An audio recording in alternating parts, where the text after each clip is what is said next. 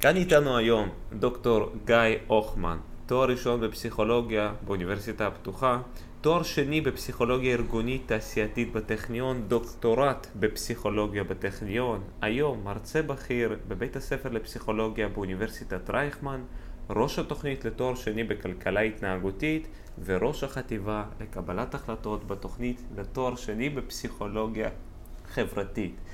דוקטור גיא הוכמן, ברוך הבא לפודקאסט. תודה רבה. אה, אתה יודע, גיא, אני אשמח אה, לשאול אותך שאלה ודווקא להתחיל מהסוף. אוקיי. יש, יש אדם שאני מאוד מעריך, אה, מעריץ גם, אלן ווטס, הוא ציין דווקא לגבי עניין קבלת ההחלטות, הוא אומר, אנחנו, כשאנחנו באים לקבל החלטה, אנחנו, יש לנו אין סוף משתנים, ואנחנו חושבים וחושבים ומנתחים, וברגע האמת, אנחנו עושים snap judgment, אינטואיטיבית כאילו. אז הייתי שמח לשמוע ממך מבחינה אקדמית, מבחינה ניתוחית, מה זה בעצם אומר הגישה של קבלת החלטות, אנחנו כבני אדם. אה, הגישה של קבלת החלטות מהזווית האקדמית היא בעצם אה, אה, הגישה הפרקטית שאומרת איך אנשים מקבלים החלטות בפועל. אני בא מתחום של קבלת החלטות או של כלכלה התנהגותית שהתחום הזה בעצם אומר אנחנו לא רוצים לצאת מנקודות הנחה. כי העולם הכלכלי אומר שבני אדם הם רציונליים, הם מקבלים את ההחלטות שהכי טובות להם תמיד, בכל רגע נתון. אה, עולם הפסיכולוגיה סלש כלכלה התנהגותית אומר, אה, בוא לא נצא מנקודת הנחה, בוא נבדוק מה אנשים עושים בפועל, ומה שאנחנו רואים באופן אה, סיסטמטי, זה שאנשים לא מקבלים את ההחלטות הכי טובות. זאת אומרת, אנחנו מקבלים החלטות בסדר בסך הכל, רוב הזמן, אה, אנחנו הרי מקבלים המון החלטות. הבעיה הכי גדולה היא שרוב ההחלטות שאנחנו מקבלים ביום יום הן החלטות שאנחנו קוראים להן החלטות שנלקחות בתנאי אי ודאות. אין לנו את כל המידע שאנחנו צריכים בשביל לקבל החלטה טובה, אה, אין לנו מספיק זמן לאבד את כל המידע הקיים, אנחנו לא תמיד תופסים אותו בצורה אובייקטיבית, ולכן אנחנו נאלצים להשתמש במה שקהלמן וטברסקי כינו בעבודה שלהם אה, יוריסטיקות, או כללי אצבע. מעין חוקי החלטה פשוטים שמאפשרים לנו לקבל החלטה או לקבל הרבה החלטות ביום יום. עכשיו זה מאוד פרקטי כי זה אומר שאני לא צריך להיתקע עכשיו כל פעם שאני צריך לקבל החלטה, אני מקבל החלטה אה, בצורה מהירה יחסית, חסכונית מבחינה קוגניטיבית, אבל מצד שני בגלל שאנחנו הרבה פעמים אה, החוקים האלה הם מושפעים ממידע שהוא לא בהכרח רלוונטי להחלטה אלא מידע שהוא קל לנו לאיבוד קצת כמו לחפש אה, מטבע מתחת לפנס ולא איפה שהוא נפל, נכון? אז זה יותר קל לחפש שם כי יש אור, אבל זה לא אומר בהכרח שנמצא אותו שם.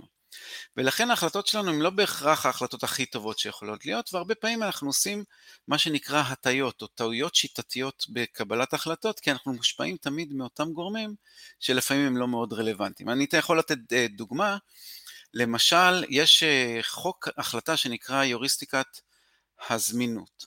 שזה אומר מה שקל לי לחשוב עליו או לדמיין אותו או להיזכר בו זה כנראה משהו סביר יותר.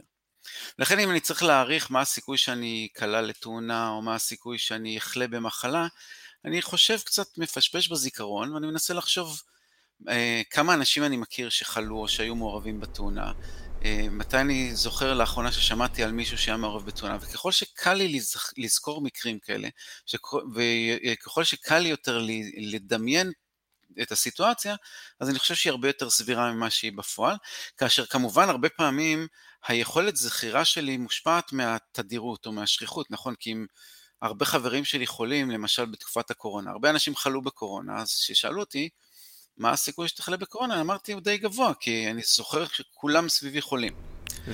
אבל לפעמים דברים מושפעים, הזיכרון שלי לא מושפע בהכרח מתדירות או משכיחות. הרבה פעמים הוא מושפע מזה שאולי אח שלי חלה וזה מאוד השפיע עליי, אז אני זוכר את זה טוב, כי זה משהו מאוד קרוב אליי. זה שאח שלי חלה, או זה שמישהו אחר אה, שאני מכיר היטב, או שאני הייתי עד לאיזושהי תאונה מאוד קשה, משפיע גם על הזיכרון שלי, אבל זה לא משפיע על התדירות, או זה לא קשור לתדירות. ואם אני מבסס את ההחלטה שלי על השכיחות, אה, עד כמה קל לי לזכור, או לדמיין, או להיזכר, אז אני אגיע הרבה פעמים להחלטה שהיא טובה פחות או יותר, אבל הרבה פעמים גם אני אטעה באופן שיטתי ואני אה, אקבל החלטות אה, שגויות. עכשיו זה נראה לכאורה דבר מאוד פשוט ותמים, בסדר, אז, אז אני חושב שהסיכוי שלי להידבק הוא 40% ובפועל רק 30%, מה ה big deal? אבל החוקי ההחלטה האלה בעצם משפיעים על כל ההחלטות שאנחנו מקבלים כל היום, ולפעמים זה יכול להוביל להחלטות דרמטיות ומסוכנות.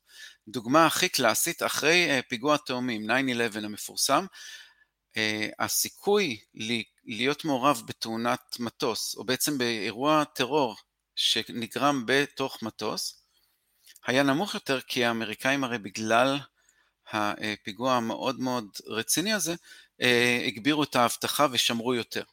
בפועל מה שקורה, אנשים שהיו צריכים להעריך מה הסיכוי להיקלע למתקפת טרור שאני טס, הם חשבו שהוא יותר גבוה, כי הם זכרו בצורה מאוד חיה ומשמעותית ו, אה, אה, וחזקה את הפיגוע, ולכן העדיפו לנסוע. מחקרים הראו שבאותה תקופה, אחרי פיגוע התאומים, הייתה עלייה של כמעט 40% בכמות המתים מתאונות דרכים בכבישים המהירים בארצות הברית, שזה נבע מזה שאנשים העדיפו לנסוע ולא לטוס, בגלל שהם חשבו שמסוכן לטוס, למרות שהיה הרבה יותר בטוח לטוס באותה תקופה, ולמרות שבאופן עקרוני, אה, ההחלטה הזאת, ההערכה השגויה הזאת שלטוס זה מסוכן, גרמה להם אה, להשתמש באמצעי, אה, באמצעי תחבורה הרבה יותר מסוכנים, ממה שהוביל למו... לעלייה במוות של כמעט 40% מהנהגים.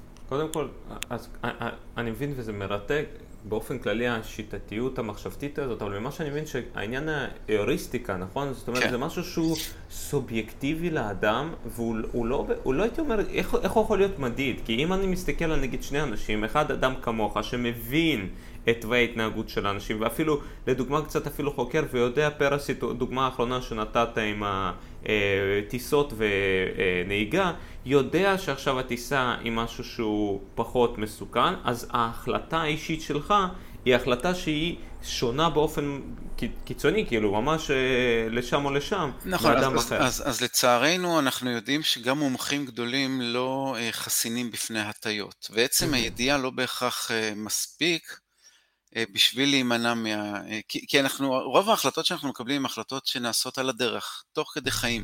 נכון. הרבה פעמים שאנחנו בלחץ של זמן, הרבה פעמים שאנחנו בלחץ של uh, הרבה דברים שאנחנו צריכים לעשות, ואנחנו לא תמיד יכולים, uh, אתה יודע, לתת את מלוא תשומת הלב להחלטה. אגב, גם בהחלטות מאוד מאוד חשובות. הרבה אז, פעמים אנחנו כן. לא מקבלים את ההחלטות בצורה שקולה מספיק. אז אתה יודע, נשאלת לי השאלה, האם בכלל יש רף כזה שבו אנחנו יודעים מספיק בשביל לקבל את ההחלטה? אם, האם בכלל קיים דבר כזה? כי אה, ללא ספק מהמשפט הראשון שאמרתי, כן. יש תמיד איזה מין סוג של אינסוף משתנים, נכון. וגם כמו שציינת, שהחלטה ב, ב, בענייני לחץ, אז היא, היא מכניסה לתוך הפרמטרים, לתוך המשוואה, סליחה, פרמטרים נוספים שהם לאו דווקא היגיון, לאו דווקא ידע או שיקול דעת רציונלי. נכון, אז נגעת בדיוק בנקודה המרכזית פה, והיא מה זה אומר, מהי החלטה נכונה, ואם היא נכונה מאיזה בחינה. למשל, אני רוצה לקנות בית עכשיו. אז uh, החלטה נכונה כלכלית זה לקנות את הבית שייתן לי את המטראז' הכי גבוה, באזור הכי טוב, עם, uh, במחיר הכי נמוך. אבל נניח שהשגתי עסקה מאוד טובה ושילמתי אה, פחות ממה שהבית שווה, אז הרווחתי כסף, כלכלית. אבל מצד שני אני גר באזור שה... שלא כיף לי בו, הוא לא נעים לי, או הבית לא מוצא חן בעיניי בכלל, ולא נעים לי לגור בו. אז זה בטח, אני לא יכול להגיד שזו החלטה נכונה מבחינה פסיכולוגית. אולי כלכלית זה נכון כי חסכתי כסף, אבל פסיכולוגית זה לא נכון כי לא טוב לי. עכשיו אני הולך לגור כמה שנים אולי בבית הזה, ואני הולך לסבול. אז האם זו החלטה יותר טובה? מה יותר חשוב? הכסף, לחסוך כסף, או למקסם את התועלת הפסיכולוגית נפשית שלי, את הרגש שלי. Mm-hmm. אז ברור שמבחינה כלכלית זה לא משנה מה הרגש, זה משנה מה ההחלטה. אה, ועד כמה היא, היא נכונה כלכלית, אבל ברור שיש בעולם שלנו הרבה מאוד משתנים, ולפעמים המשתנים האלה מתנגשים אחד בשני, או מנוגדים אחד לשני, ואנחנו לא תמיד יודעים מה יותר נכון, האם עדיף לי לשלם קצת יותר אבל ליהנות, או לשלם קצת פחות ופחות ליהנות. כמה שווה ההנאה שלי? אה, אנחנו הולכים, אה, משתעבדים לכל מיני מוצרים, הטלפון הכי חדיש, המחשב הכי חדיש, המכונית הכי חדשה, כשבסופו של דבר אנחנו יודעים שמה שגורם לי להיות מאושר זה לא הדברים האלה. אז למה אני צריך את כל הדברים האלה? אז נכון, אולי כלכלית זה יותר נכון, לפעמים זה יכול להיות יותר נוח, אבל זה לא תמיד יותר משמח. מעבר לזה, אני הולך ומוציא עכשיו 20 אה, אלף שקל על סלון חדש. הסלון מאוד נוח, אבל כמה אני כבר אשתמש בו, או כמה ההבדל בנוחות הזה, האם זה שווה לעומת סלון של 2,000 שקל, שהוא יהיה מספיק נוח. כאשר, במקום לקחת את ה-20 אלף שקל האלה ואולי לקנות טיול מסביב לעולם עם כל המשפחה ולצבור חוויות שישארו איתי כל החיים. הבעיה שמאוד קשה להגיד מה זה החלטה נכונה, וזה לא תמיד פשוט. אז כל אחד יכול להגיד, הכלכלן יגיד, ההחלטה הכי טובה זו החלטה שממקסמת את התועלת, זאת אומרת שנותנת לך הכי הרבה ועולה לך הכי מעט. אבל לפעמים מה שנותן לי, עולה לי מעט ונותן לי יותר מאפיינים, לא נותן לי יותר הנאה בחיים, לא נותן לי יותר, לא מקדם אותי לאיזשהו מקום, ובסופו של דבר אני לא אהיה יותר מאושר. אז מה עדיף, אושר באלף או אושר בעין? ומה היחס בין זה? כמה עושר אני צריך בעין וכמה עושר באלף, ואם אני מוותר על קצת מזה, כמה אני צריך לוותר או להרוויח בזה בשביל שזה יהיה משתלם. זה דברים שאין להם תשובה פשוטה או ברורה, או אפילו אף אחד לא באמת יודע. עכשיו נניח שאני מקבל החלטה שהיא לכאורה טובה, הלכתי ללמוד משהו, משפטים, כי זה מעניין אותי, ובסוף לא הצלחתי, כי, לא יודע, כי היו עורכי דין טובים ממני, או כי לא נהניתי מזה בסוף של דבר. זה אומר שקיבלתי החלטה לא טובה? לא בהכרח, נכון? זה מה שעניין אותי, זה מה שעשיתי. בעתיד אולי זה לא הוביל, אנחנו הרבה פעמים גם אה, אה, שופטים את ההחלטה על בסיס התוצאה, אבל התוצאה לא קשורה, לפעמים התוצאה לא תלויה בנו. ולכן אנחנו צריכים להבין שהתהליך קבלת החלטה הוא האם ההחלטה נכונה לעכשיו, לאור כל הגורמים שאני מכיר, לכל, לאור כל העובדות או הנתונים שקיימים לי, ולאור כל היכולות שלי לאבד. אנחנו גם לא הרבה, הרי תופסים תמיד את המציאות באופן אובייקטיבי, נכון? אני, נכון, אתה, בטח. מישהו אחר, כל אחד יכול לצפות באותה סיטואציה ולפרש אותה בצורה שונה לגמרי. דוגמה מאוד טובה לזה יכולה להיות במשחק כדורגל, נכון? אני רואה, אני מעודד קבוצה א', אתה מעודד קבוצה ב', אנחנו מסתכלים בדיוק על אותו אירוע, אני אגיד, זה היה פאול ברור, אתה תגיד, מה פתאום, הוא בכלל לא נגע בו. שנינו רואים בדיוק את אותו דבר, ויש לנו את אותה ראייה, אה, אבל ההבנה שלנו תלויה ב, ב, במטען הרגשי שאנחנו באים איתו. ולכן, כל הדברים האלה, אומרים שמלכתחילה אין לנו סיכוי באמת לקבל החלטות מושלמות. אין דבר כזה. כי א' כל אנחנו לא יודעים מהי החלטה מושלמת, ב' כל אנחנו לא יכולים, ל... אין לנו את כל המידע ואין לנו את כל הזמן לאבד את המידע, גם אם הוא היה קיים לנו בשביל להגיע להחלטה מושלמת במרכאות. ולכן בעולם אה, אה, הזה של הכלכלה ההתנהגותית אנחנו נוקטים גישה יותר פרקטית שאומרת, אוקיי, בואו נבין מה מניע האנשים, מה משפיע על ההחלטות שלהם. כאשר יש לפעמים באמת החלטות יותר טובות, למשל אה, בתקופת הקורונה ללכת אה, אה, להתק... למקום עמוס באנשים עם מסכה, זו החלטה יותר נכונה, כי היא מורידה את הסיכוי שאני אחלה, בכל מקרה. ולכן אם אני אה, יודע מה משפיע על אנשים, אני יכול לעודד אותם לשים מסכה. אז זה הרעיון של הכלכלה ההתנהגותית, איך אני יכול ליצור חברה או סביבה יותר טובה באמצעות ההבנה איך להשפיע על אנשים. אתה יודע מה זה נדמה לי? זה נדמה לי שהחקר של, ה... אה, החקר של ההחלטה כארגון או כתרבות או כחברה הוא משהו שהוא יותר אמפירי ומדיד מאשר האדם כאינדיבידואל. אם אתה שואל מהי החלטה נכונה אצל האדם, התשובה שהכי נראה לי מדויקת זה, זה תלוי.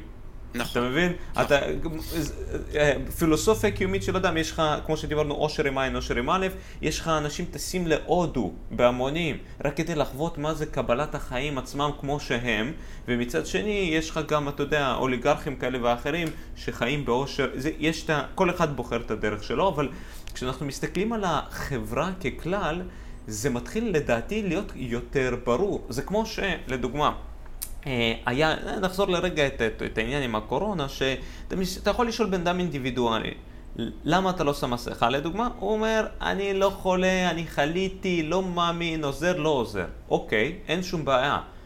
אבל אם אתה שואל אותו, אבל תגיד לי, מה היית רוצה שכולם יעשו ביחד?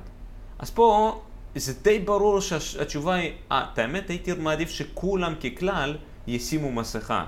אתה מבין? אז איך זה שהאדם, האדם הוא כאילו מנתק את עצמו מתוך הסטטיסטיקה הקולקטיבית בצורה כזאת או אחרת. נכון. אז יש איזה שתי, אה, שתי נקודות אה, בעצם אה, בסיפור הזה. הדבר הראשון הוא שבאמת הסטטיסטיקה לא משנה לאדם הבודד. נכון? ואנחנו במחקר, אנחנו מדברים על מה רוב האנשים עושים. לא מה האדם הבודד עושה, כי האדם הבודד באמת יכול, מכל מיני סיבות אגב, סיבות לכאורה נורמליות במרכאות, סיבות פחות, יש אנשים פגועי מוח, יש אנשים עם, עם בעיות אלה ואחרות ש, שמקבלים החלטה באופן מאוד אינדיבידואלי. אנחנו מסתכלים על מה הרוב עושה. אה, לפחות בשלב הראשון. בשלב השני, אחרי זה אני יכול להבין אולי נשים וגברים מתנהגים אחרת, אולי מבוגרים וצעירים מתנהגים אחרת, אולי נשים מרקעים שונים, ממוצאים שונים וכולי, אבל מעניין אותנו יותר להבין אה, מה הרוב עושה. אה, זה דבר ראשון. הדבר שני, כולם חושבים שהם ייחודיים ושונים מאחרים. כולם חושבים שהם מתנהגים בצורה טובה, כולם חושבים שהם מוצלחים יותר, שהם אה, טובים יותר מה, מהממוצע. אגב, יש אה, הטעיה מאוד מפורסמת שנקראת הטוב יותר מהממוצע. רוב האוכלוסייה חושבת שהם טובים יותר, מוצלחים יותר, חכמים יותר מה, מה, מה, מהאדם הממוצע. עכשיו, סטטיסטית זה לא יכול להיות, נכון? כי... אה, זאת אומרת, זה יכול להיות במדגמים מאוד קטנים ומוטים, אבל ברוב התכונות שמתפלגות נורמלית, הרוב נמצא בממוצע. אז אם אתה יותר טוב מממוצע, זה, אתה בהכרח המיעוט. והרוב חושבים שהם הם מעל הממוצע, וזה לא יכול להיות סטטיסטית. אז הרעיון הוא שאנחנו תמיד שופטים את עצמנו בצורה יותר סלחנית. יש אה, בפסיכולוגיה חברתית מונח שנקרא, אה, אה, יש ייחוס, שאומר למה, דבר, למה אנשים עושים דברים, למה אני עושה דברים, ולמה אחרים עושים דברים. כאשר בן אדם מצליח, הוא תמיד ייחס את זה לתכונות חיוביות אישיות שלו. כאשר הוא ייחשל, הוא תמיד יניח שזה בגלל דברים סביבתיים, ולהפך עם בני אדם אחרים. אני תמיד אחשוב שאם מישהו הצליח זה בגלל שהיה לו מזל, זה בגלל שהמבחן היה קל, ואם הוא ייחשל זה בגלל שהוא לא טוב, או אם הוא איחר זה בגלל שלא אכפת לו, או הוא לא מכבד את הזמנים וכולי. אז זה, יש לנו איזו הטיה פנימית של ייחוס שנועדה בעצם להדיר את העצמי. לגרום לי לחשוב טוב על עצמי, וזה דבר טוב, אני רוצה שאנשים יהיה להם דימוי עצמי גבוה וכולי, אבל אה, זה לא מאוד מציאותי וזה לא מושפע ממש, מהעובדות הקיימות בשטח. אה, ולכן כן, בני אדם, אה, אנחנו מת, מת, מתעסקים או מתעניינים במה הרוב מחליט ולמה ואיך, מהם הגורמים שמשפיעים על המסה הקריטית של אנשים, כדי שאם אנחנו נבין את זה, אנחנו נוכל לבנות סביבה או לעצב את הסביבה בצורה שתעודד את הרוב להתנהג בצורה שהיא תהיה יותר נכונה עבורם ועבור הסובבים אותם.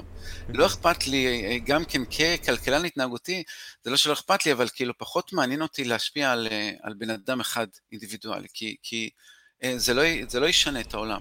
אבל אם אני אומר, נגיד, עכשיו אני הבנתי שהרבה אנשים לא מפחדים, לא חושבים שזה אה, יעיל למסכה, ואם אני יכול למצוא דרך לשכנע אותם, אז אני יכול לעודד לפחות 20-30 אחוז מאלה שלא שמו מסכה, שלא עטו את המסכה שלהם, כן לעטות אותה.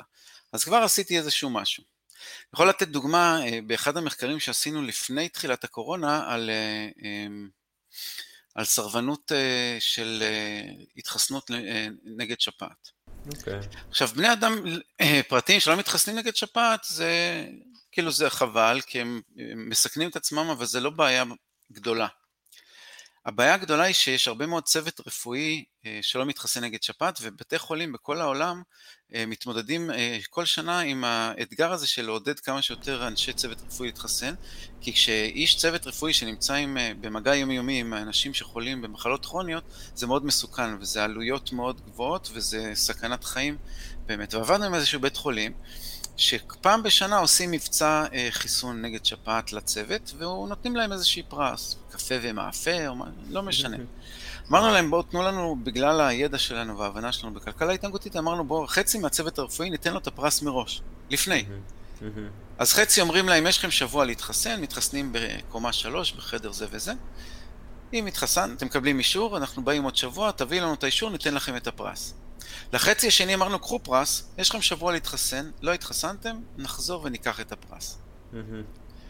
פי שניים אנשים בתנאי הזה של הפרס אה, מראש, הלכו והתחסנו לעומת אלה שקיבלו אותו בסוף.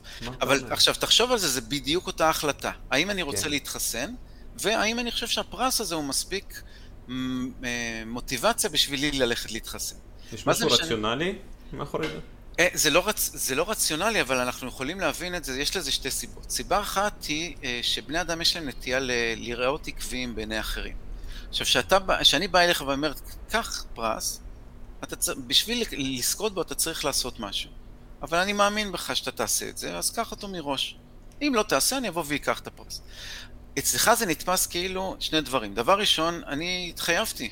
אם לא הייתי רוצה להתחסן, לא הייתי לוקח את הפרס, נכון? אז לקחתי את הפרס, כנראה שרציתי לי, להתחסן. מעבר לזה, אה, אתה תגיד, מה הוא יחשוב עליי?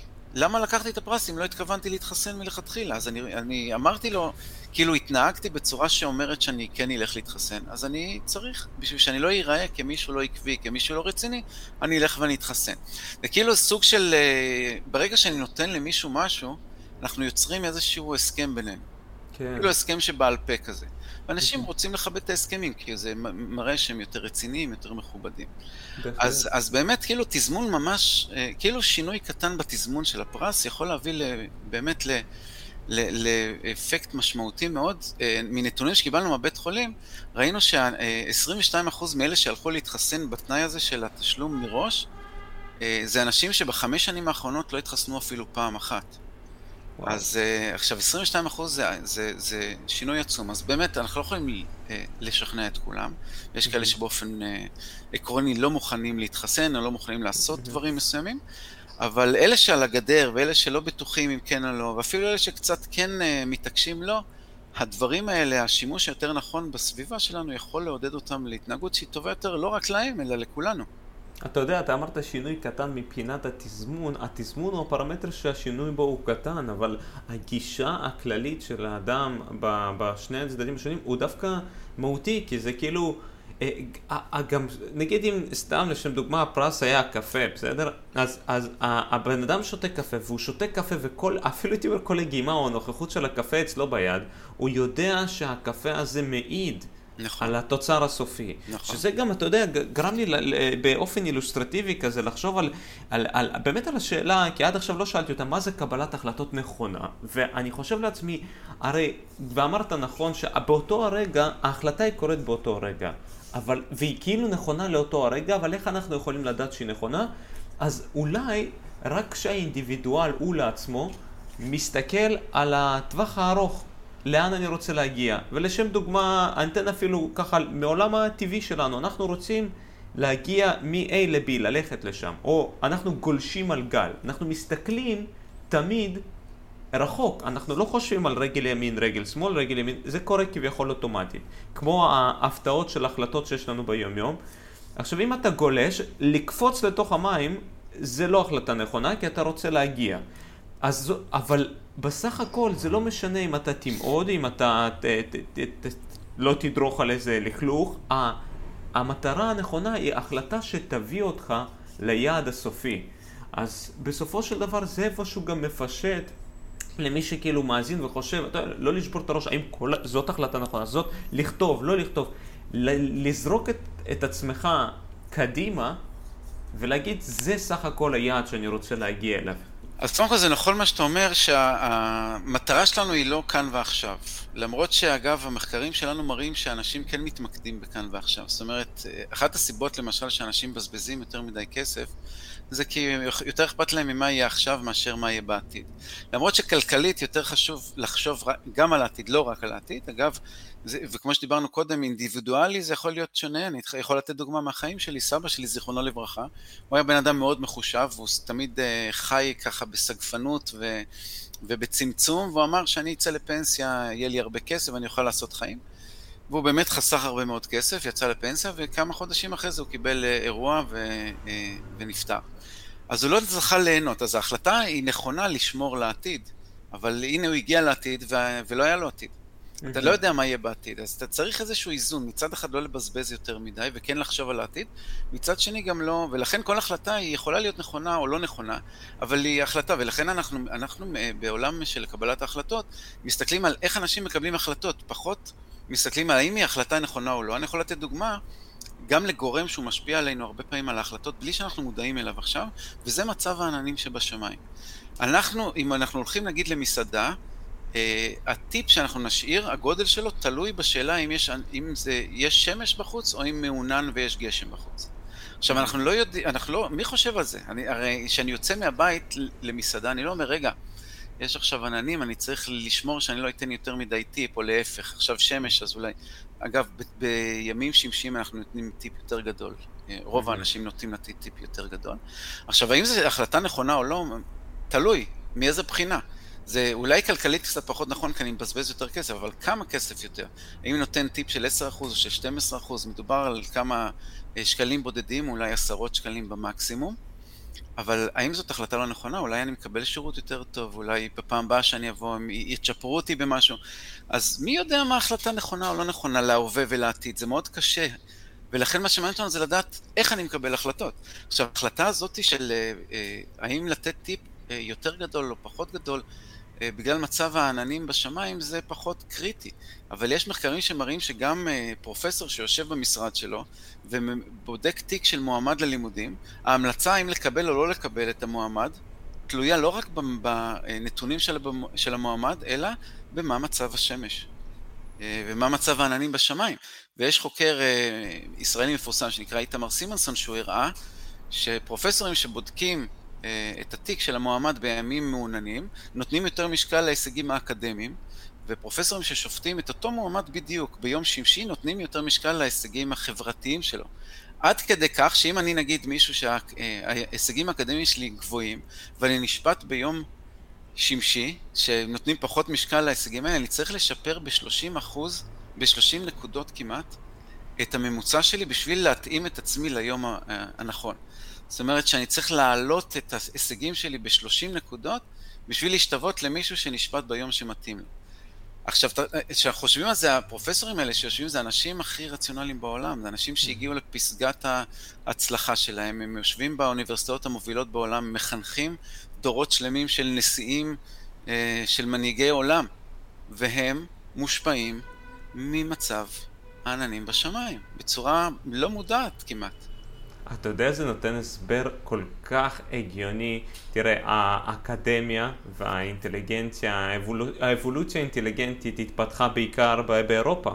איפה שאין כל כך הרבה שמש, יש לנו את גדולי הפילוסופים, גדולי המתמטיקאים, הפיזיקאים, כולם נולדו ובקעו באזור הזה, כשמצד שני זה הזכיר לי שאתה, כשבטיול קצר באירופה, שהיה לי תקשורת עם האירופאים, אז אני הסברתי את ההתנהגות הישראלית, אתה יודע, הביטוי האקספרסיבי והכל, שאנשים חמים, תרתי משמע חמים, כי יש הרבה שמש.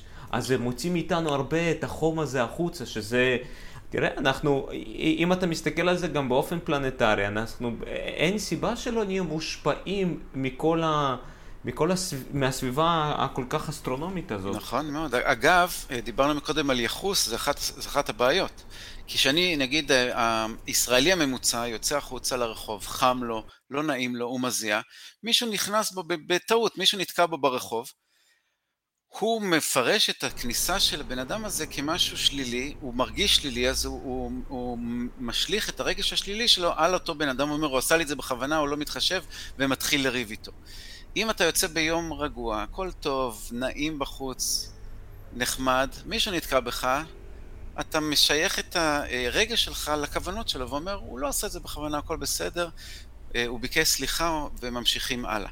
אז זה בהחלט הדברים האלה שאנחנו פחות מושפעים, ואגב, יש מחקרים שמראים שבאזורים חמים אחוז הפשיעה הרבה יותר גבוה, אפילו אותו מקום, נגיד בקיץ לעומת החורף, אחוז הפשיעה עולה בקיץ. וואו. אה, מאשר אה, לעומת החורף, למה? כי זה עניין של ייחוס, בגלל שאנחנו משייכים לאנשים אה, מטר, אה, אה, כוונות שליליות כאשר רע לנו, כאשר אנחנו לא נעים לנו וחם ו- ומחניק אז לא נעים לנו, ואנחנו משייכים להם כוונות ומטר... והרבה יותר חיוביות כאשר לנו נעים. למרות שאין שום קשר בין הדברים כמובן, נכון? בוס שרב עם אשתו בבוקר ומגיע ל... ל... לעבודה עצבני, יוציא את העצבים שלו לעובדים, למרות שהעובדים לא קשורים לעצבים שלו, נכון? ולהפך. נכון, אני, בגלל זה הרבה פעמים אני ממליץ לאנשים ששואלים אותי אם, אם, אם אתם רוצים ללכת לבקש העלאה מהבוס, תמיד תביאו איזה מאפה, או משהו שיגרום, אה, או תראו לו תמונה של הילד, או של, אפילו של כלבלבים חמודים. ברגע שאתה מרגיש בנוח, אה, נעים, אתה הרבה יותר אה, מוכן לבוא לקראת האחר ונותן, וגם שופט אותו בצורה יותר חיובית. למרות שאין שום קשר בין הרגש שאני חווה לבין האדם שאותו, אה, אליו אני צריך להגיב. תראה, זה כמו המשפט הילדותי, או, או, או ילדותי, זה שאנחנו מכירים, אה, שאומר, אין אדם שהוא רע, יש אדם שרע לו. בדיוק. אתה מבין שהיכולת, הסוביק... בכללי הפרספקטיבה הסובייקטיבית של אדם להסתכל על המציאות שבחוץ, אתה יודע, אני אפילו אכנס קצת לעומק הפילוסופיה. אם אנחנו מסתכלים על אדם כאינדיבידואל, ואנחנו יכולים באופן אה, מטאפורי להגיד, האדם לאו דווקא נגמר במעטפת העור שלו. זאת אומרת, לא בהכרח, אתה יודע שמעטפת העור מגדירה, אני אילן מבפנים, והסביבה מבחוץ היא הסביבה. והנה זה קו מפריד ברור. אלא יש אני חושב שאנחנו חיים בהרמוניה משותפת סך הכל עם כל הסביבה שלנו. אתה יודע, זה, אם נלך, לא ניכנס לעומק הפילוסופיה, אבל שכמו שאומרים, הכל הוא אחד. זאת אומרת, כמו שהלב שלי פועם בצורה אוטומטית, ככה גם הדברים מחוץ למעטפת האור קורים בצורה אוטומטית.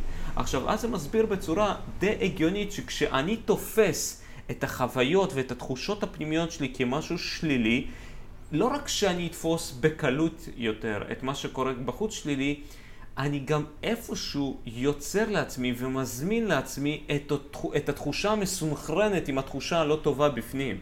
נכון. נכון, זה, זה הרבה פעמים, אנחנו קוראים לזה הנבואה שמגשימה את עצמה. ברגע שאני מרגיש לא טוב ואני משליך את זה על אחרים, היחס שלי אליהם משפיע עליהם וגורם להם להתנהג באופן שתואם לציפיות שלי מלכתחילה. הרבה פעמים אנחנו לא שמים לב לזה, אבל אנשים מגיבים אלינו איך שאנחנו מתייחסים אליהם, ואיך שאנחנו מצפים מהם להגיב אלינו, והרבה פעמים אנחנו גם מפרשים את המציאות שלנו בצורה ש... תהיה תואמת לציפיות שלנו, ואנחנו יוצרים בעצם מציאות בכוח המחשבה. אה, מה שאמרת זה מאוד נכון, כאילו אני לא אלך להקצין, יש אנשים טובים, יש אנשים רעים, אבל בסופו של דבר, רוב ההחלטות שלנו ורוב ההתנהגויות שלנו מושפעות לא פחות ולפעמים הרבה יותר מהסביבה שלנו, מאשר מהמאפיינים האישיותיים שלנו. אז ברור שהמאפיינים האישיותיים חשובים ומשפיעים באיזושהי צורה, אבל הסביבה שלנו, וזה מה שאנחנו פחות מודעים אליו, משפיעה על ההתנהגות שלנו. לא פחות, וברוב המקרים הרבה יותר, ובדרך כלל זה באופן לא ממש מודע. אז דברים כמו מצב השמש, דברים כמו מצב התנועה בכביש, דברים כמו אה, אה, כל, כל מה שקורה מסביבנו. אה, ממש כל מה שקורה מסביבנו, אפילו האופן שבו מנסחים לנו את הדברים, התזמון של הדברים. אה, אם ישאלו אותי איך אני מרגיש ומה אני חושב על משהו, ישאלו אותי מה אני חושב על משהו ואז איך אני מרגיש, הסדר שבו שואלים אותי את השאלות ישפיע על התשובה שלי. כל הדברים האלה, המצב שבו אני נמצא, שאני יוצא למשחק כדורגל ואני ביחד עם המון מתלהם, אני אתנהג אחרת מאשר אם אני יושב בקולנוע או בהצגה, בתיאטרון. למרות שאני אותו בן אדם בדיוק, אבל אני בסיטואציה שונה, אני במצב שונה, אני מול קהל אחר, אני עם אנשים אחרים, ואני מושפע מהם, והרבה פעמים אני אפילו לא מודע לזה. אני לא מודע לזה שאני בן אדם אחר לגמרי בסיטואציות שונות. בהחלט, בטח, אני חושב שגם המודעות שלנו, בין אם, תראה, יש לה, יש לה איזה משקל חשיבות, זאת אומרת, זה חשוב להיות מודע, זה חשוב להיות מודע, הייתי אומר אולי אפילו, רק כדי לדעת לאבחן אם כרגע הדברים הם יוצאים שליליים מתוכך, או יוצאים חיוביים, כי בסופו של דבר, כמו שציינו, כשאתה כן יכול להיות מושפע מהסביבה, אבל מצד שני, הנבואה שמגשימה את עצמה איפשהו גם נולדת בתוכנו, אז זה חשוב להאיר אור על הדבר הזה כדי לדעת שאנחנו גם בעלי, בעלי השפעה. כמו שאנשים בוחרים להתאמן בבוקר, זה עושה להם יום טוב, עושים אמבטיות קרח לדוגמה, שזה, אם אני שם על הספקטרום קצת יותר קיצוני, זה מכניס את הגוף כביכול לסטרס, הוא מתקן את עצמו, והיציאה מאמבטיית קרח, הוא כבר חש את התיקון הזה, אתה לא יכול, אתה לא יכול לעצבן בן אדם כזה. נכון. אתה, אתה צופר לו, הוא יגיד, סליחה, אתה נתקע בו, הוא יגיד, אה, מצטער, אתה מבין, הוא כבר כולו... נכון. אה, נכון. אור ואהבה. נכון, וזו נקודה מאוד אה, חשובה שאתה נוגע בה, כי זה אומר בעצם שאנחנו יכולים ליצור סביבה שתעודד אותנו לקבל החלטות יותר נכונות. אה, דיברתם קודם על להתעמל יותר, לעסוק בספורט. אם אני שם שעון לחמש בבוקר ואומר, אני, מחר אני יוצא לרוץ בבוקר, אין לי זמן אחרי זה, חם מדי, אני אצא בחמש בבוקר. רוב הסיכויים שהשעון יצלצל בחמש, אני אכבה אותו, יסתובב לצד השני. אבל אם אני אקבע עם חבר, שאנחנו נפגשים בפארק לריצה בחמש, הסיכוי שאני אקום גבוה יותר. אז הרבה אוקיי. פעמים יש, יש דברים פשוטים מאוד שאנחנו יכולים לעשות בשביל לעודד את עצמנו להתנהג בצורה יותר טובה, גם עבורנו וגם עבור הסביבה שלנו. נכון, איזה מרתק. ואני, מחלק מהמחקר קצת שעשיתי, ראיתי שגם אתה מבחינת ניתוח קבלת ההחלטות, ציינת שגם יש איזשהו קשר פיזיולוגי בין גודל העישון, פעימות הלב וכל ה... וסיטואציות כאלה פיזיולוגיות לקבלת החלטות? כן, אז, אז בעצם המחקר שלי בדוקטורט התמקד בתגובות פיזיולוגיות להחלטות ובעצם באופן יותר ספציפי לרווחים והפסדים. יש תיאוריה מאוד מפורסמת של, של דניאל קהלמן ועמוס טברסקי, שגם קהלמן קיבל פרס נובל עליה, שנקראת תורת הערך, שמדברת, אחד המאפיינים של תוארת הערך זה שאנחנו נותנים משקל יותר גדול להפסדים על חשבון רווחים. זאת אומרת שהתגובה הפסיכולוגית שלי מהפסד היא עוצמתית יותר מהתגובה הפסיכולוגית שלי לרווח אה, שווה ערך. אז אני עצוב יותר מלהפסיד 100 ממה שאני שמח להרוויח 100. כן. מחקר שלי מראה שזה לא בדיוק ככה, זאת אומרת, אנשים לא מגיבים, הם מגיבים באמת באופן פיזיולוגי, זאת אומרת, יש יותר עוררות פיזיולוגית בהפסדים לעומת רווחים, אבל זה לא נובע ממשקל יתר, זה נובע מזה שאנחנו כנראה, אה, הפסדים אה, גוררים יותר תשומת לב. כי אנחנו אומרים, יש פה איזשהו פוטנציאל מסוים לא טוב, הרי ברור שאנשים לא אוהבים להפסיד, אף אחד לא אוהב להפסיד. אבל אה, אם אני אומר שיש פה איזושהי סיטואציה שבה אני יכול להפסיד, אבל אני גם יכול להרוויח בגדול, אני לא בהכרח אמנע מזה, כי אני אחשב את הסיכונים ואת הסיכויים, ואז אולי אני אגיד, אוקיי, זה שווה לי, כי ההפסד אולי הוא קטן. סתם אני יכול לתת דוגמה קיצונית, אבל אם אני הולך עכשיו, מישהו בא ואומר לי, בוא נעשה התערבות. אם, אתה, מנצ... אם אתה מפסיד, אתה משלם לי 100 שקל, אם, אני... אם אתה מנצח, אתה, אתה מקבל 10,000 שקל. אני אומר, הופה, בואנה, זה שווה, נכון? אני לא אגיד, לא, לא, לא, אני לא רוצה להפסיד. אפילו אם הסיכוי להפסיד יותר גבוה, 60 אחוז. בסדר, אני יכול להרשות לעצמי להפסיד 100 שקל, אבל להרוויח 10,000 זה יפה. אז, אז עכשיו, זה, זה כמובן לא נכון, עכשיו אם נגיד אני, אתה יודע, סתם מעניין, אה, סתם מש, אה, אני משועמם עכשיו, ובא חבר ואומר בוא נתערב על 100 שקל, על משהו. אז אני אומר סבבה, בוא נתערב, למה? כי זה מכניס לי קצת עניין, ה-100 שקל אם אני ארוויח או אפסיד לא יעשו אותי עשירים ולא יעשו אותי עניים. אבל אה, זה ייתן קצת עניין, אנחנו יכולים להתחרות על משהו. ולכן הרעיון הוא שבאמת יש לנו איזושהי תגובה פיזיולוגית הרבה פעמים, שזה סוג של מנגנון אזעקה כזה, שאומר, שים לב, יש פה איזשהו פוטנציאל. אתה צריך פשוט להקדיש יותר תשומת לב, לעצור רגע, לחשוב טיפה יותר, וזה מה שמחקר שלנו מראה בעצם, שכאשר עכשיו, ואז למה גודל האישון גודל? כי אה, זה, יש מנגנון אה, פיזיולוגי שנקרא אה, הילחם או תברח, היום גם יודעים שזה גם, זה double, זה triple F, זה freeze, fight או flight. זה תברח, תילחם או תקפא במקום, תעשה אחד משלושת הדברים האלה בשביל להגדיל את סיכויי השרידות שלך. עכשיו, בשביל שאני אוכל לברוח יותר מהר או להילחם יותר, אני צריך שכל יותר דם יזרום לי לרגליים, אני צריך יותר דברים. בשביל שאני יכול לחשוב על הסיטואציה, אני צריך שיותר דם יוזרם למוח, ואז מה שקורה, גודל האישון עולה, האיברי דם הפריפריאליים מתרחבים. כמו אדרנלין. בדיוק, אז כל ה... אה, יש כל מיני תופעות פיזיולוגיות שקורות, שמאפשרות לי בעצם לשים יותר תשומת לב ולהשקיע יותר מחשבה בסיטואציה, וזה מה שקורה לנו במצבים שמצריכים את זה. כנראה זה סוג של איזשהו מנגנון פיזיולוגי שעוזר לנו להתמודד בצורה יותר טובה עם הסביבה שלנו. כן, זה הזכיר לי סיטואציה שפעם אני כשהייתי אה, בתחילת, אחרי הצבא, אז אני וחבר היינו כבר, היינו כותבים קוד והיינו בונים אפליקציות ואתה יודע, אתה כותב והכל זה בסך הכל דיגיטלי, הכל זה רעיוני. עד הרגע, גם כשאתה מוציא אפליקציה זה הכל רעיוני. כן. ועד שהאפליקציה שלנו הייתה בחנות באותו זמן, ופתאום אתה רואה מהאפליקציה, זה לא משנה, אפילו אני מדבר איתך על הכנסה של 100 שקלים. מאפליקציה דיגיטלית, זה לא שזה קיים, אתה לא יוצא החוצה ומוכר עגבניות, או אתה לא יוצא ונותן שירות, אתה אמנם בנית אפליקציה דמיונית, והיא בחנות, ופתאום נכנס נגיד 100 שקלים. אז ההתרגשות מהמאה שקלים האלה, כי אתה, אתה יכול להבין שבאופן דיגיטלי, ממאה שקלים אתה יכול לעשות אלף, ויכול לעשות עשרת אלפים, ויכול לעשות יותר. אז כמו שאתה אומר, שגם הלמה אנחנו לפעמים נותנים תשומת לב לדברים שהם כביכול או שליליים יותר, אלא כי מבחינה הישרדותית אתה לא רוצה לשכפל אותם. אתה לא תקבל קביעה, יכאב לך, ותגיד, אה, אוקיי, בוא נבדוק רגע שוב פעם אם זה כואב באצבע השנייה. אתה, זה גם כואב בכוונה כואב, כדי שלא תשחזר את זה. אז כאילו, יש לזה, יש לזה איזה הסבר פיזיולוגי הגיוני לדברים האלה.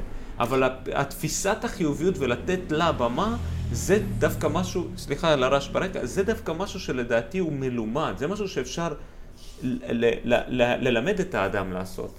נכון, בהחלט, וזה באמת המטרה העיקרית של, של הכלכלה ההתנהגותית, זה להבין איך לעזור לאנשים לחיות אה, בצורה יותר טובה, שהם יהיו יותר מאושרים, שהחברה שלהם תהיה יותר אה, טובה, שיעזרו יותר אחד לשני. אפילו הדבר הפשוט הזה, לעזור, אנחנו לא תמיד מודעים או מבינים שלעזור לאחר זה משמח אותנו וגורם לנו לאושר יותר מאשר לעשות לעצמנו. נכון. יש הרבה מאוד מחקרים, יש חוקר מאוד מפורסם שקוראים לו מייק נורטון מהרווארד, הוא נותן לאנשים כסף, לחצי מהם הוא אומר תקנה לך משהו נחמד, לחצי אחר הוא אומר תקנה למישהו אחר משהו נחמד.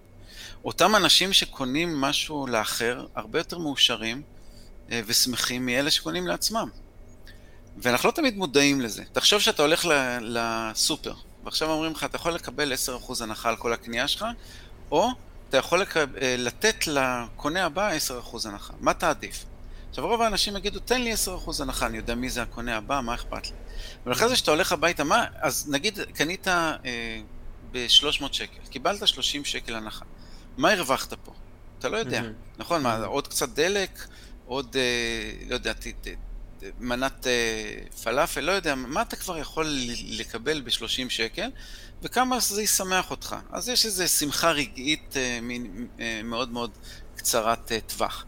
אבל ברגע שנתת למישהו אחר משהו, זה מלווה אותך הרבה מאוד זמן. זה כאילו, התחושה הזאת שעזרת למישהו אחר, שאתה בן אדם טוב, היא נשארת איתנו הרבה יותר מהתחושה הרגעית הזאת שהרווחתי משהו לעצמי. ולכן אנחנו מבינים את זה ואנחנו מעודדים אנשים כי זה יגרום לחברה להיות הרבה יותר שמחה ומאושרת אם היא חברה שיתופית, אם היא חברה שדואגת ל... לסביבה שלהם, דואגת לאנשים שסביבה, פחות מאשר דואגים רק לעצמם. עכשיו, יש פתגם כזה שאומר, עניי עירך קודמים, זה נכון, אתה צריך לדאוג גם לעצמך, אבל בטח ברגע שדאגת להוסיף עוד איזה מאפיין לטלפון, עוד איזושהי אפליקציה, עוד איזשהו... אה, לא יודע, עוד איזשהו מוצר מתוך עשרות המוצרים שכבר יש לך, לא יעשה אותך מאוד מאושר. לעזור לאחרים, כל עוד אתה יכול להרשות לעצמך, יעשה אותך הרבה יותר מאושר. זה הזכיר לי משפט שאמרתי כשדוקטור ירון כהן צמח התארח כאן, שהוא אומר, שמאוד אה, נגע במשפט הזה, שמה שהוא אומר, אנחנו נחיה בתרבות תקינה ומתוקנת כאשר זקני העם ישתילו עצים שהם לא יזכו ליהנות מהצל שלהם. שהמחשבה על האחר היא, היא, היא קודם כל כקולקטיביות, ואני חושב שגם ה, המקום, תראה, זה מאוד יפה לדבר על זה, אבל המקום שבו האדם יכול לתת לאחר, הוא כשיש לו בתוכו לתת. איך אומרים, אתה יכול לתת לאנשים למזוג למים כשהכוס שלך כבר מלאה. ואני כן חושב שצריך האדם לדאוג לעצמו בצורה כזאת או אחרת. אתה יודע, למה אני אומר את זה ככה? כי זה הרבה יותר קשה לדעתי לעשות את זה כאשר אתה נמצא במציאות שהיא מקשה עליך, נכון. שהיא חוסר כלכלי, בריאותי, או כל, חוסר. זה חוסר נכון. אג... אגב, חוקר בשם אלדר שפיר אומר שכאשר אתה בחוסר, אתה לא יכול להסתכל על שום דבר חוץ מעל איך למלא את החוסר שלך, ולכן אתה לא יכול לשים לב למה שקורה סביבך. אה, וזה נכון. אבל מצד שני, אנחנו יודעים שמי שתורם ונותן ועוזר יותר, זה דווקא אנשים שמגיעים מהמעמדות היותר נמוכים. אומנם אה, זה נכון להגיד שעשירי העולם תורמים, אה, כאילו מבחינה אה, נומינלית יותר, כי יש להם יותר. אבל מבחינת אחוזים, דווקא אנשים שבאים ממעמד הנמוך יותר, עוזרים יותר לזולת ותורמים יותר כסף מבחינת אחוזים, למרות שאין להם. ואם כל אחד היה תורם בהתאם ליכולת שלו, העולם שלנו היה הרבה יותר טוב לכולם, גם, למי, גם לאלה שתורמים, כי ההפסד הכלכלי פה שבלתרום ביחס ליכולות שלך הוא, הוא באמת כאין וכאפס. יש אנשים בעולם הזה שיכולים לתרום עשרות מיליונים, אם לא יותר, ועדיין, ניקח, ניקח לדוגמה את אילון מאסק, עכשיו הוא לא חייב כלום לאף אחד, כל מה שהוא הרוויח הוא הרוויח בזכות ולא בחסד, ולבן אדם הזה גם אם יצא כל בוקר ויזרוק עשר מיליון דולר לרחוב, עד יום מותו, הוא לא, לא ייגמר לו הכסף. אז אה, אין כבר מה לעשות, אנחנו רואים אנשים סביבנו שקונים מכוניות יקרות שהם לא צריכים, שהם אה, חיים בבתים שהם אה, אפילו, אם הם ילכו כל החודש, הם לא יגיעו לכל החדרים בבית. אז, אז אנשים כאלה בעיקר, אנשים שיכולים לתרום, החיים שלהם יהיו הרבה יותר מלאים והרבה יותר מאושרים מאשר עוד מכונית בחנייה, מאשר עוד חדר בבית, מאשר עוד איזשהו משהו מפואר. והבעיה היא שהרבה מאיתנו לא ממש מודעים ומבינים עד כמה לעזור לאחר יכול לעשות אותנו מאושרים. ובסופו של דבר גם העושר בעין שאנחנו מנסים להשיג, הוא נועד מבחינתנו בשביל להגביר את העושר שלנו באלף. נכון. אבל יש דברים אחרים, פשוטים יותר, קלים יותר, שאנחנו יכולים לעשות. זה אגב לא חייב גם להיות הרבה כסף. אין לך כסף, אבל פעם, שעתיים בשבוע, תלך לשבת עם בן אדם מבוגר בודד. תלך, אה, תעבוד עם ילדים אה, בבית חולים, משהו, גם אם אין לך הרבה. אבל מהמעט שיש לך לתת, זה הרבה יותר ממלא ומעשיר את הנפש מאשר ללכת עוד, לעבוד עוד שעה ולהרוויח עוד קצת כסף ולקנות לעצמי עוד משהו.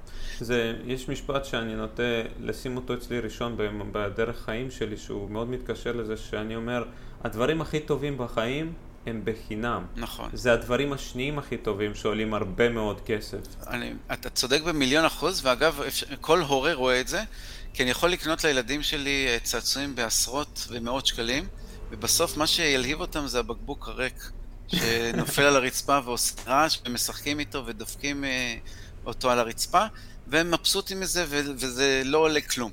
Mm-hmm. אז זה בדיוק הנקודה, הרבה פעמים אנחנו חושבים שכל הדברים המפוארים הם אלה שיעשו אותנו שמחים ומאושרים, ובסופו של דבר אה, לשבת עם, ה... עם האישה, עם הילדים, עם המשפחה, לצבור חוויות זה הרבה יותר מעשיר ומעשיר מאשר אה, לצבור עוד ועוד אה, נכסים.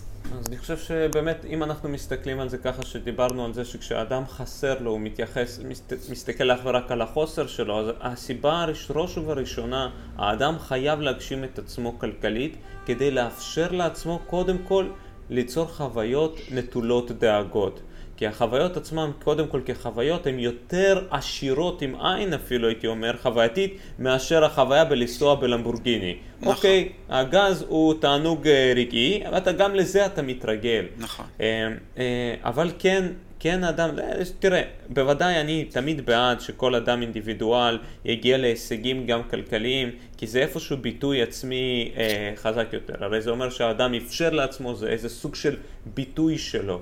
לא, לא בעניין של השופוני ושכל אחד נכון. ילבש זהב, זה פחות מתחבר לזה, אבל האדם כן צריך להגשים את עצמו אה, כחלק מהגשמה העצמית, ככל שהוא מתרחב יותר, איפשהו בא גם הביטוי הכלכלי. אתה צודק מאה אחוז, אבל אה, פעם שמעתי, יש, יש איזה אה, סדרת טלוויזיה שבפרק הראשון, בהתחלה, הם אומרים אה, שכמות הכסף שיש לך זה אינדיקציה רק לדבר אחד, להחלטות שלקחת בחיים שלך, לבחירות שלך. אה, יש לנו נטייה לבני אדם לחשוב שאם מישהו עני זה בגלל שהוא לא מוצלח ולא חכם ולא מוכשר, ואם מישהו עשיר זה בגלל שהוא אה, הצליח בזכות עצמו.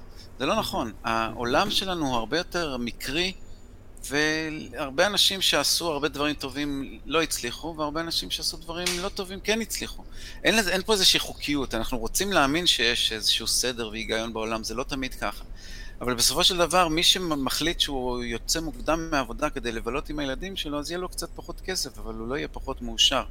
אה, אז, אז באמת, כמה כסף אני צובר, זה הרבה פעמים באמת, אה, איזה בחירות עשיתי? אם אני הקדשתי את עצמי רק לקריירה, או שהקדשתי את עצמי גם למשפחה, או לעזור לאחרים, או לעשות אה, תחביבים, או לא משנה מה.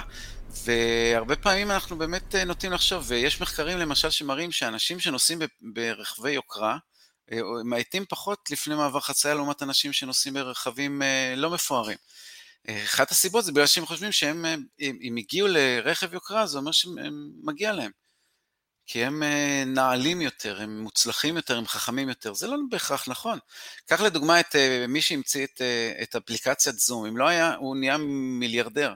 ואם לא היה קורונה, הוא לא היה כזה, הוא לא יכל לחזות את זה, נכון? זום נכון. הייתה אפליקציה מאוד לא מוצ... אה, אה, מצליחה, וכמעט ולא השתמשו בה. היום אין כמעט בית שאין בו... זה ביטוי ה... בשפה שלנו כבר. נכון, זום. אבל, נכון. עכשיו, זה משהו שהוא קרה במקרה, זה לא בגלל שהוא היה בן אדם שחש... בדיעבד הוא חשב על רעיון מאוד טוב, אבל כשהוא המציא את הדבר הזה, זה לא היה כזה אה, מוצלח. כן. ולכן זה הרבה פעמים דברים קורים במקרה ובמזל, לא בהכרח הדברים שאנחנו עושים הם, הם יכולים להיות טובים והכל, אבל הם, הם יכולים להיות מוצלחים או לא במקרה או ב, בגלל הנסיבות.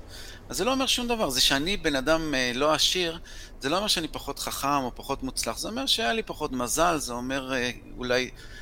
אצל חלק זה גם יכול להיות בגלל דברים אישיים, ברור, יש עצלנים שלא רוצים לעבוד וכולי, אבל בהרבה מקרים אין הרבה מאוד קשר. זאת אומרת, צריך, אם אני משתדל ומתאמץ ומשקיע, אני מעלה את הסיכויים שלי, אבל עדיין אין שום גרנטיז, אה, אין שום הבטחות שאני אצליח בחיים. וזה דבר, דבר שאנשים צריכים מאוד להבין. היה פעם איזה סנטור בארצות הברית שאמר בוא נעשה ניסוי. הוא חי שבוע מהפוד סטמפס, מהתלושים שהעניים מקבלים בארצות הברית, והוא חי נהדר. הוא אמר, תראו, אתם רואים, הבעיה היא לא בממשלה, הבעיה בעניים שלא יודעים להסתדר עם מה שנותנים להם. אני, נתנו לי, עכשיו, צריך לזכור דבר אחד, הוא לא חי, הוא לא צריך לדאוג לקיום שלו. אז הוא עשה ספורט שבוע, הוא חי מקצבה של uh, נזקקים. זה לא לחיות את החיים כנזקק, זה לא אותו דבר. אז, כן. uh, אז התפיסה שלו והראייה שלו היא מאוד מאוד מעוותת ולא נכונה. כי ברגע שאני uh, דואג לקיום שלי ואיך אני אשים uh, אוכל על השולחן בשביל הילדים שלי, אני לא יכול לחשוב על דברים אחרים. אז אין לי זמן עכשיו להתקדם בקריירה ואין לי זמן להשקיע ושום דבר, אני ממוקד סביב הדבר הזה. אז זה לא אותו דבר, אבל אני שמה לא בגלל שאני פחות אה, מוצלח או בגלל שאני לא חכם. אני שמה כי לא היה לי מזל, כי אירועי החיים אה, הובילו אותי למצבים כאלה. אין מה לעשות, אנחנו צריכים להבין את זה ולזכור תמיד שפעם אני יכול להיות למעלה, פעם אני יכול להיות למטה, זה הרבה יותר מקרים ממה שהיינו רוצים להאמין, ולכן כל עוד נדאג לכולנו, זה יהיה טוב. אה, דנמרק למשל, זו דוגמה מצוינת, זו מדינה שאחוז המס שאנשים משלמים מס הכנסה הוא 60 אחוז.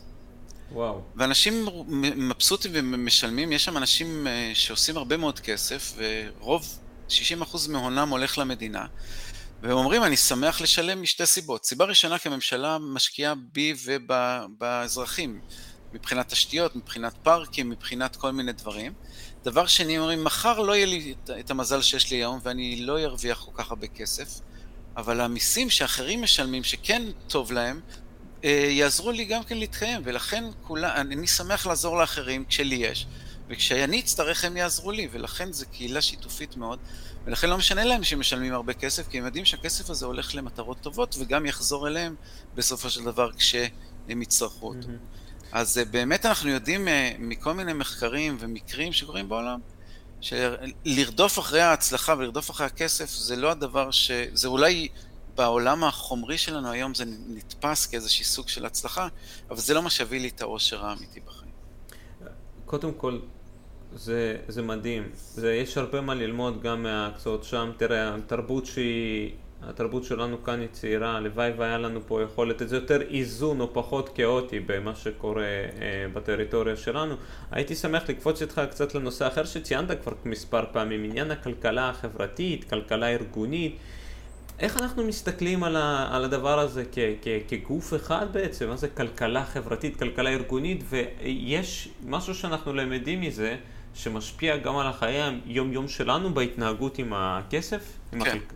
אז, אז באמת, אנחנו, המיקוד שלנו הוא סביב אני. יש אה, מונח אה, בעולם אה, תורת המשחקים שנקרא טרגדיה של ההמונים, שאומר שאנחנו חיים בעולם של משאבים מוגבלים, נכון? גם הזמן כמובן, אנחנו כולם פה על זמן שאול, אוויר, אה, שטח, מים, חשמל, הכל זה משאב מוגבל. אה, מצד אחד יש לי אינטרס לא לנצל את המשאבים האלה כי זה צריך להיות לכולם, מצד שני ככל שאחרים משתמשים יותר, לי יש פחות. אז יש פה איזשהו קונפליקט בין המוטיבציה האישית שלי לבין המוטיבציה החברתית שלי. והרעיון הוא שבעצם אם אנחנו נלמד שאנחנו לא לבד בעולם הזה, ואנחנו צריכים, שכולנו צריכים לחיות פה, יהיה לנו חיים יותר טובים, כי אנחנו ננצל פחות. עכשיו היום אנשים שרוצים לצאת, אפילו לבלות בפארק, בחופש, אז קודם כל אתה יוצא, אתה כבר ישר אה, חמש דקות אחרי שיצאת מהבית אתה עומד באיזשהו פקק אל אחד הכבישים כי עומס מטורף. אתה מגיע לפארק, יש מיליון אנשים על כל מטר רבוע, אתה לא יכול לזוז, אתה לא יכול ליהנות. אז uh, בעצם הרעיון של כלכלה שיתופית, היום יש הרבה מאוד uh, גם uh, זוכי פרס נובל של השנים האחרונות, חלק מהם על העבודה הזאת של כלכלה שיתופית, היא בעצם. לפזר בצורה יותר שוויונית את, ה... את המשאבים המוגבלים האלה, ולא. לרכז אותם. אנחנו יודעים למשל שההון, אחוז מאוד קטן מהאוכלוסייה מחזיק את, את רוב ההון בעולם. זה כאילו ברמות מטורפות של כאילו 10% מחזיקים 90%, משהו כזה. אז, אה, אז, אה, אז באמת הרעיון הזה של לתת יותר ושיתופי, שאנשים, כל אחד יתרום כמיטב יכולתו ויקבל כמיטב, כפי הצורך שלו, או לפחות הצורך המינימלי. יש דברים באמת שהם צורך מינימלי. באירופה למשל, הרבה מאוד מדינות החליטו שחופשה שנתית זה צורך בסיסי. ולכן כל החישוב של יוקר המחיה ושל המשכורת המינימום, אה, היא מחושבת בהתאם לזה שמשפחה צריכה לקיים את עצמה, פלוס לצאת לחופשה בשנה. וזה צורך קיומי בעיני החברה הזאת, ולכן החברה גם עובדת בצורה כזאת, היא רואה את זה ככה, ו- וקובעת את התקנות שלה, את החוקים שלה, בצורה שתעודדת ותיתן לאנשים את המינימום הקיומי הבסיסי שהם צריכים, בשביל לחיות חיים טובים. ברעיון הזה של, אני לא מומחה גדול לכלכלה שיתופית, זה לא התחום שלי, אני יותר בכלכלה התנהגותית, אבל הרעיון של כלכלה שיתופית זה באמת ליצור מצב שבו אנשים מקבלים בהתאם ל... כל אחד נותן בהתאם ליכולת ומקבל בהתאם לצורך שלו, ולא לא אומרים, אני הרווחתי הרבה אז אני אקבל יותר. בסדר, אולי קצת יותר, אבל צריך גם לפזר יותר. זה שאנשים מחזיקים הון מטורף של כמה מאות מיליונים ומיליארדים, זה לא... ומצד שני, אנשים לא יכולים אה, לגמור את החודש ולא יכולים לחיות וצריכים לשב, לגור ברחוב או למות מרעב, אז, אז אה, בסופו של דבר זה לא יוביל אותנו למקום טוב מבחינה, מבחינת האנושות. וזה לאט לאט מתחילים יותר ויותר, גם כלכלנים קלאסיים יותר, שמדברים על מקסום הרווח והבן אדם הרציונלי, גם הם מתחילים להבין שתועלת היא צריכה להיות חברתית ולא אישית, בשביל שיהיה לנו חיים טובים לכולם. בהחלט, בהחלט. אני חושב שגם אדם שהוא כביכול אה, עשיר, הוא בהכרח עשיר כי נתן שירות מעבר לאדם אחד. זאת אומרת, היה משפט של אדם, נדמה לי זה הדן דן פניה, שהוא אומר, אתה רוצה להיות מיליארדר? תן שירות למיליארד אנשים. תמצא כן. איך אתה יכול לעזור למיליארד אנשים. אז כאילו, יש כאן גם בהתבוננות של הרווח האישי שלי, זה לתת לכמה שיותר אנשים לעזור. עכשיו, אם אנחנו מסתכלים על זה מבחינה כלכלית, רק הכסף כמטרה, אז אנחנו מאבדים את, את, את, את הדברים היסודיים האלה בתקשורת האנושית, נכון. כמו שאתה מציין. נכון מאוד, וזה גם, זה בדיוק, גם, זה גם נקודה כלכלית חשובה, כי אני בתור, נגיד אני פותח עסק, חברה, אני יכול למכור משהו יוקרתי במיליון דולר ולהשיג 100 לקוחות ויהיה לי 100 מיליון, או אני יכול למכור בדולר אחד ולהשיג 100 מיליון לקוחות, ואני עדיין אהיה עשיר באותה מידה, רק שאני אה, אתן את המוצר שלי ליותר ויותר אנשים. כן. אה, וזאת בדיוק הנקודה, וראינו את זה גם בקורונה, נכון? המדינות העניות לא יכלו לקנות uh, מספיק חיסונים, ולכן הם, הם היו ביותר סכנה. עכשיו, בסופו של דבר זה סכנה גם שלי, כאדם שכן יש לו את הכסף וכן יכול להשיג את החיסון, כי אם uh, בעולם uh, השלישי, בו מדינות יותר נחשלות, uh, עדיין יהיה קורונה, אז היא לא תעלה מהעולם. ואם אני כן. אתרום ממני בשביל לתת גם לאחרים ויהיה להם יותר טוב, בסופו של דבר המחלות האלה ייעלמו ולא יאיימו גם עליי ועל המשפחה שלי. אז התועלת פה היא, היא החברתית, היא בסופו של דבר גם אישית, וככל שנבין, נשכיל להבין את זה יותר טוב, יהיה טוב יותר לכולנו. הלוואי, אתה יודע, לפעמים צריך לשלוח אנשים לחלל כדי שיסתכלו חזרה על הכדור ולהבין, הכדור הוא אחד. נכון. אין הבדל בין ההוא שם להוא שם, אנחנו כולנו מין פרי יצירה של כדור הארץ, זה לא, זה, בקענו פה, גם אנחנו לא יכולים לצאת מבלי להיות עדיין מקושרים עם בועה סביבנו שהיא חלק מכדור הארץ. זה, נכון. זה כאילו, אנחנו, הלוואי וההתבוננות הייתה היא ככה קולקטיבית, אבל אני חושב ש... תראה, יש אמנם כאן קצת אה, דיסוננס עם זה שהטכנולוגיה כן מקשר, מחברת את כל העולם, אבל מצד שני עדיין מבודדת כל אחד משלו, אבל לא ניכנס לזה, זה, זה נושא כמובן בפני. כן, נכון. בפני. הייתי שמח לשאול אותך שאלה שלרוב אני נוטה להתחיל איתה, אבל פה אנחנו עשינו קצת סדר אחר. איך הגעת בעצם לכל עניין הפסיכולוגיה עם השילוב של הכלכלה החברתית? האמת שאני אגיד לך, אה, אני אה, לא תכננתי כלום בחיים, הכל הגעתי די במקרה.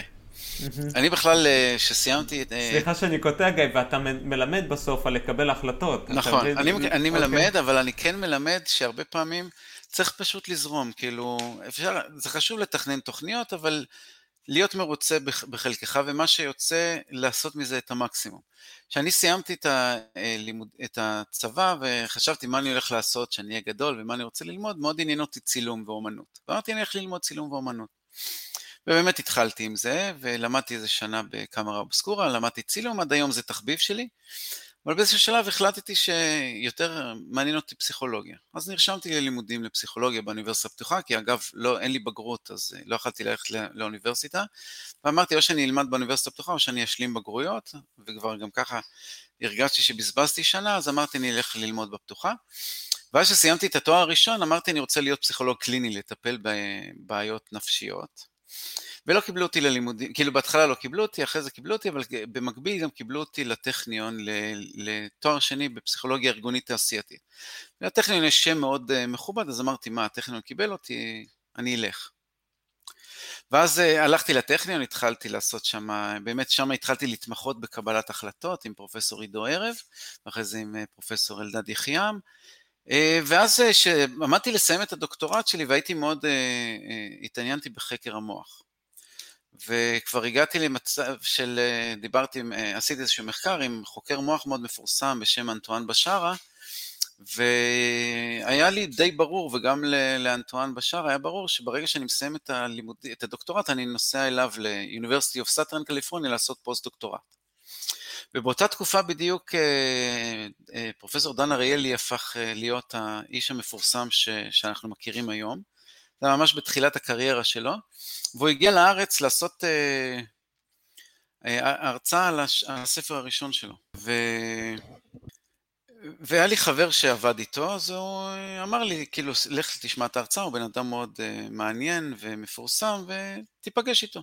אז נפגשתי איתו ודיברתי, סיפרתי לו עליי ועל המחקרים שלו, שהוא אמר שהם לא כאלה מעניינים, והוא סיפר על המחקרים שלו, שיותר קשורים לעולם של השיווק ו- וזה, ומה שנקרא, נפרדנו כידידים.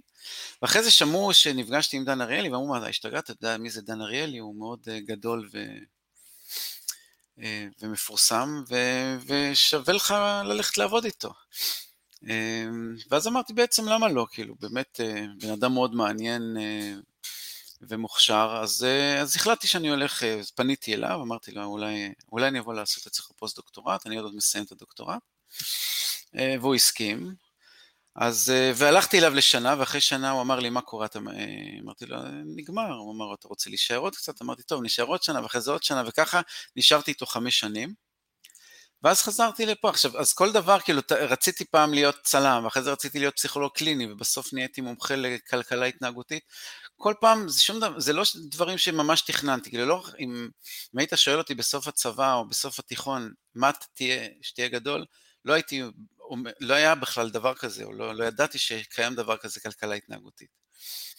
אה, בטח שלא הייתי אומר את זה, אבל אה, אה, אנחנו צריכים לשים לב שהרבה פעמים זה טוב לתכנן ושיש שאיפות מצד אחד, מצד שני אנחנו צריכים לזכור שבמהלך החיים נוצ... נפתחות בפנינו הרבה מאוד דלתות ונוצרות הרבה מאוד הזדמנויות. אנחנו צריכים ללמוד לנצל את ההזדמנויות בצורה הכי טובה. כל עוד אני עושה מה, ועד היום, כל מה שבחרתי, אני נהניתי. כל עוד אני נהנה ממה שאני עושה, ואני חושב שיש לזה משמעות וזה תורם, אז זה טוב לי, ברגע שזה לא יקרה, אז אני אמצא משהו אחר, אבל אין אה, עניין, אני הכרתי מישהו שלמד רפואה, ונמאס לו להיות רופא, והוא היום אה, עובד בתור נגר. עכשיו, אה, אם זה מה שעושה לו טוב, אז בסדר, אז הוא יודע להיות רופא, אבל לא כיף לו, זה לא נעים לו, אז, אה, אז זה אולי אחד ה... המלצות שאני יכול לתת אה, למאזינים שלנו. אה, אין פה עניין של, אה, אין פה איזשהו ייעוד בחיים. תעשו מה שטוב לכם, מה שנעים לכם, מה שנוח לכם. יש בעולם שלנו של כלכלה התנהגותית מונח שנקרא עלות שקועה, שאומר ככל שאני משקיע במשהו יותר, הסיכוי שאני אוותר עליו יורד, גם אם אני, הוא לא טוב לי. זה נכון לגבי יחסים בין בני זוג, זה נכון לגבי אה, אה, עסקים, שאני משקיע באיזשהו פרויקט, אפילו אם זה פרויקט כושל, בגלל שהשקעתי בו כל כך הרבה, אני ממשיך להשקיע שוב ושוב ושוב ושוב, בתקווה שאולי זה יצליח. לא, לא הצליח, אל תסתכל על, על העבר, זה כבר לא רלוונטי להווה ולא רלוונטי לעתיד. תמיד להסתכל קדימה, לעשות מה שטוב גם לסביבה וגם לעצמנו, ולדעת שלא תמיד הכל הולך לפי התוכניות, ולדעת להפיק את המרב מכל סיטואציה ומכל נסיבה, אה, נסיבות שאנחנו אה, אה, נקלעים אליהן, זה מתכון כמעט בטוח לחיים טובים ומאושרים, וגם חיים מועילים לחברה שלנו. קודם כל תודה רבה, זה, זה נוגע ברבדים אנושיים לדעתי משמעותיים בחיים, זה, כאילו, נכון, אדם יכול למצוא את עצמו, בן אדם יכול למצוא, נקרא לזה, את הייעוד שלו, את מה שהוא אוהב, בן אדם אחד יכול לחפש כל חייו מי הוא, מה הוא אוהב, אבל המשמעות בסופו של דבר היא לאו דווקא לשים את הדגל ולהגיד הגעתי, היא נכון. המסע עצמו. המסע. המסע, נכון, גם המסע וגם להבין שיש, אין, אין לכל בן אדם ייעוד אחד. כאילו נכון. הייעוד זה להגשים את עצמי, אני יכול להגשים את עצמי בהרבה מאוד אופנים, צריך להפיק את המקסימום, ויש כל מיני פתגמים שאומרים כל הקווה זה לטובה וכולי, אז באמת פשוט אני אף פעם אגב לא האמנתי בזה, אני רציתי ללמוד אה, פסיכולוגיה קלינית, לא, לא קיבלו אותי איזו תקופה, ואמרו לי, לא נורא כל הקו הזה לטובה, אמרתי, לא, זה לא טוב, למה זה טוב, זה, זה מה שאני רוצה. והיום אני לא יכול לדמיין את עצמי עושה משהו אחר, כי אני עושה משהו שאני מאוד נהנה ממנו, אני עושה משהו שאני חושב שיש לו ערך. אז בסופו של דבר, להבין שלא הכל תלוי בנו, ו, והקלפים שאותם אני מקבל במשחק הגדול של החיים, להפיק מהם את המקסימום זה באמת דבר גדול וטוב. אז אני חושב שלמדנו פה הרבה, גם לכל הסטודנטים וסטודנטיות, אלה שיותר רגישים, לכו תגישו מועמדות בקיץ, אלה שפחות, אה, יותר אינטלקטואלים בחורף. אה, מעבר לכך, תראה, זה... המסלול החיים בהחלט מרתק, ואומרים ש... אתה יודע, זה כל... מה ש... משנה או מקרב או מביא אותנו לאן שאנחנו זה לאו דווקא התוכניות אלא יותר הבלתי צפויים, הדברים הבלתי צפויים בחיים עצמם ואנחנו פשוט צריכים לדעת להתמודד איתם. נכון. אני אומר אפילו בביטחון מלא, אה, גם מהשיחה הזאת אני יכול להבין שעניין קבלת ההחלטות, אני, אני לא הייתי קורא לו אינטואיציה, אני כן נוטה להגיד שהאינטואיציה יודעת את מה שההיגיון לא יודע להסביר, אבל ה... לא צריך להכביד לשבור את הראש, או בכל דבר, בין אם ההחלטה נכונה, לא נכונה, צריך לדעת שבסוף אנחנו צריכים לדאוג לעצמנו, והכי טוב לדאוג לעצמנו זה לדאוג לאחר, כי כמו שדיברנו, זה, זה עם כל ה... לא הייתי אפילו אומר אגואיסטי, אבל זה מזין אותנו כשאנחנו מזינים את הסביבה. אולי זה עניין של התבוננות מעבר לרק האני האחד. זה, נכון. זה משהו הרבה יותר כזה קולקטיבי. נכון מאוד. אגב, זה בדיוק העניין של תמיד אומרים האם ללכת עם הראש או עם הבטן, האם ללכת עם הרגש או עם, ה, אה, עם השכל. ואני אומר, למה? לא צריך ללכת עם שני, אה, או עם זה או עם זה, צריך ללכת עם שניהם, דברים שגם נכונים וגם מרגישים טוב. אני יכול לתת דוגמה, ואני לא אומר, כאילו, ברור שצריך לחשוב על קריירה ועל העתיד וכולי, אבל כשאני מחליט בתור בחור צעיר שסיים בית ספר, שסיים צבא, מה אני הולך ללמוד, אז ללכת ללמוד במקצוע שאני יודע שהוא יכניס לי הרבה כסף זה דבר אחד. אבל משהו שאני אה, אבחר משהו שמעניין אותי ומהנה אותי ויגרום לי תחושה טובה זה גם כן חשוב. אז צריך לבחור איזשהו שילוב, משהו שהוא גם יעניין אותי מצד אחד וגם שכלתני נכון ללכת, אבל גם מרגיש לי טוב וגם עושה לי כיף. כי ללכת למשהו שהוא רווחי, אז אולי חלק מהאנשים אה, ימשיכו כל החיים בזה, אבל הם יתעוררו באיזשהו גיל, גם או בגיל 30 או בגיל 40 או בגיל 70, ויגידו מה עשיתי? למה? וכמו שאמרתי, יש אנשים באמת ש, שלמדו, בן אדם השקיע כמעט עשר שנים מחייו ועבד ברפואה ובסוף החליט שזה לא בשבילו. וזה בסדר, זה בסדר שהיום אני מחליט משהו אחד, ועוד עשר שנים אני ארצה משהו אחר. לא לפחד לה, להעיז, לא לפחד לעזוב דברים וללכת גם עם הלב, לא רק עם השכל. גם הלב יודע מה בן אדם צריך, לא רק השכל, וצריך לדעת לשלב בין השתיים. זה... איך אפשר, איך אפשר להוסיף על, ה, על הדבר הזה? אין להוסיף. ללא ספק. אז קודם כל, גיא, אני רוצה להודות לך על הנוכחות שלך, על זה שכיבדת אותנו, בזה שכאן היית איתנו בפודקאסט, ובהחלט גם, לא רק על האינפורמציה עצמה, אני חושב שחוץ מהתוכן עצמו, התוכן מלווה באדם שמעביר אותו. ואני אני מודה לך שזכיתי כאן אה, גם להכיר. אה, תודה רבה. תודה, היה לי כיף, תודה שהזמנת אותי, ולי היה מאוד אה, כיף ומעניין, מקווה שגם למאזינים. אני בטוח, בהחלט. הם תמיד מרגישים את מה שהמדבר מרגיש, זו תכונה אנושית. נכון, בהחלט.